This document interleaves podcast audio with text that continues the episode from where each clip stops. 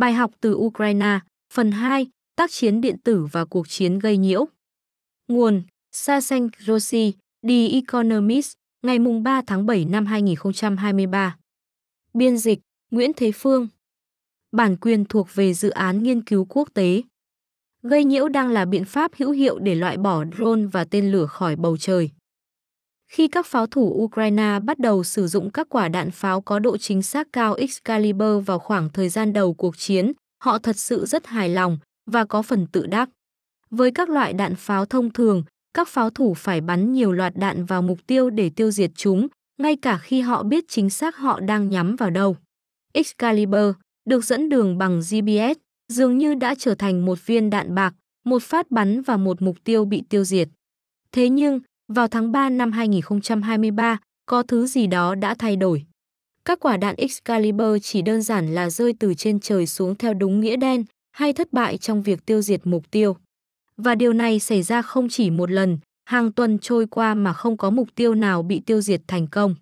Đây là một lời nhắc nhở đáng lo ngại về tác động sâu sắc của tác chiến điện tử tới cuộc chiến tại Ukraine.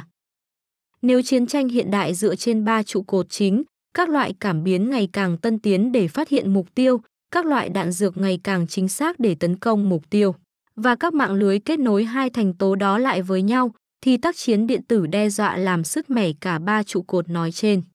Các quả đạn Excalibur rơi rụng như ruồi là do Nga đã sử dụng các thiết bị gây nhiễu làm gián đoạn tín hiệu GPS hướng chúng tới mục tiêu, hay nhiều khả năng hơn là gây nhiễu đầu nổ radar, vốn giúp các quả đạn xác định thời điểm phát nổ chính xác. Excalibur không phải là loại vũ khí duy nhất bị gây mù theo kiểu đó. Các tài liệu dò dỉ từ lầu năm góc kể từ mùa xuân cho thấy 4 trong tổng số 9 đợt không kích của Ukraine sử dụng bom JDAMIA do Mỹ cung cấp, có thể đã trượt mục tiêu do các hoạt động gây nhiễu GPS từ phía Nga. Các khí tài gây nhiễu của Nga thuộc dạng ưu tiên cao, theo một slide báo cáo, và chúng tôi tiếp tục đề xuất rằng các khí tài đó phải bị ngăn chặn, tiêu diệt, càng nhiều càng tốt. GMLAS, các quả đạn dốc kết dẫn đường chính xác được sử dụng bởi hai mát bắn trượt mục tiêu càng ngày càng nhiều, hoặc là chúng đã không đạt được hiệu quả như mong muốn. Bầu trời ở Kiev và Moscow dày đặc các loại sóng gây nhiễu khi cả hai bên đều muốn vô hiệu hóa drone và tên lửa của nhau. Phương thức tác chiến điện tử như trên là không mới. Nó có khả năng đã bắt đầu vào năm 1904 trong chiến tranh Nga-Nhật.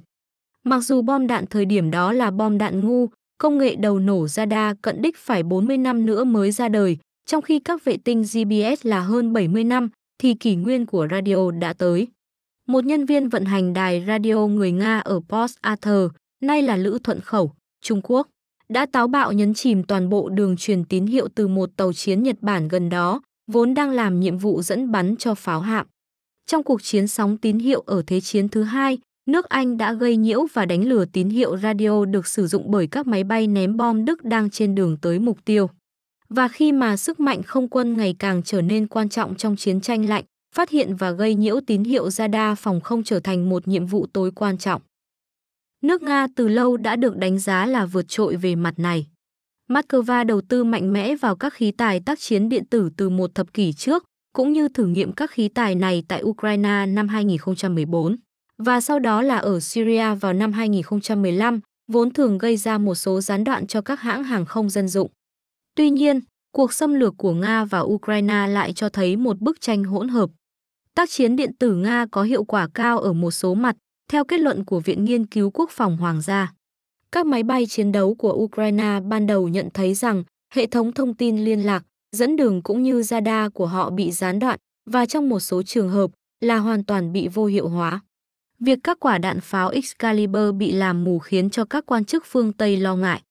Thế nhưng, năng lực trên đất liền cũng như trên biển của Nga còn nhiều hạn chế, theo lập luận của Thomas Whittingen, một chuyên gia phân tích về tác chiến điện tử. Phân tích trước chiến tranh của chúng tôi về năng lực tác chiến điện tử Nga là không mấy lạc quan, theo Edward Stringer, một trung tướng không quân đã về hưu của không lực Hoàng gia Anh. Tác chiến điện tử Nga hoàn toàn có thể bị đánh bại. Tuy nhiên, một binh sĩ điều khiển drone trên chiến trường có thể không hoàn toàn đồng ý với nhận định trên.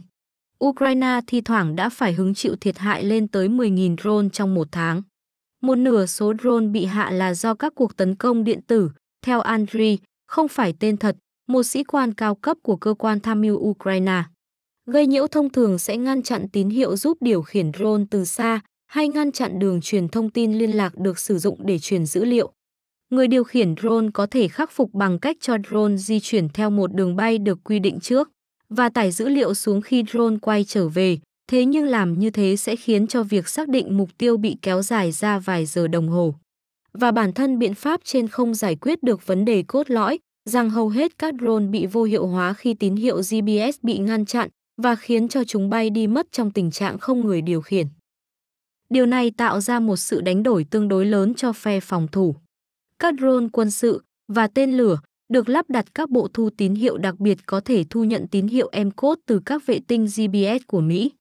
Các tín hiệu đó có mức năng lượng cao hơn nhiều so với GPS dân sự và được mã hóa, khiến cho chúng dễ bị phát hiện nhưng lại khó bị gây nhiễu. Mà theo Dana Goworth, chủ tịch của quỹ Resilient Navigation and Timing, một tổ chức phi chính phủ ở Virginia, là khó hơn gấp 8 lần. Thế nhưng các bộ thu tín hiệu M-code bị áp đặt các biện pháp hạn chế xuất khẩu và có giá mắc hơn thông thường. Nếu tiến hành các biện pháp bảo vệ điện tử trên drone, sẽ tốn thêm kinh phí và làm cho drone nặng hơn. Hạm đội drone của Ukraine hiện tại đang rẻ tới mức có thể dễ dàng chấp nhận tiêu hao. Điều đó đang thay đổi, mặc dù với tốc độ chậm. Các quan chức Ukraine đang hy vọng có thể dần thay thế các drone thương mại DJI của Trung Quốc, loại drone đang được cả hai bên cùng sử dụng trên tiền tuyến, bằng các thiết bị chuyên nghiệp hơn. Một trong những bài học rút ra được từ Ukraine chính là việc sở hữu các kết nối radio không mã hóa không còn là một lựa chọn nữa, theo quy trình gần. Nếu bạn là NATO, bạn cần phải mã hóa mọi thứ. Thậm chí khi đó, em code chỉ có thể đem lại một số lợi ích không mấy quan trọng, Goworth đưa ra cảnh báo. Bởi vì công nghệ đó đã có tuổi đời hai thập kỷ và tín hiệu GPS về bản chất đã là một loại tín hiệu yếu. Yếu không có nghĩa là không sử dụng được. Các đội quân phương Tây từ lâu đã lo ngại rằng sự chớp nhoáng trong sử dụng tác chiến điện tử từ Nga có thể giúp nước này chống lại lợi thế về công nghệ của họ. Tác chiến điện tử là tác nhân lớn giúp san bằng khoảng cách, Thiếu tướng Charlie Collins, Phó Tổng Tham mưu trưởng Lục quân Anh, đã viết như vậy trong một báo cáo gần đây. Bằng cách triệt tiêu các yếu tố kết nối, nó kéo quân đội lùi về thế kỷ 20. Tuy nhiên, điều đó chưa được chứng minh là đúng tại Ukraine. Trên thực tế, gây nhiễu là không hoàn hảo và gián đoạn. Một nguyên nhân là do các hệ thống tác chiến điện tử là của hiếm. Nga buộc phải giữ một vài hệ thống ở hậu phương để bảo vệ các thành phố và căn cứ quân sự. Nguyên nhân khác là do cái giá phải trả khi triển khai các hệ thống như vậy.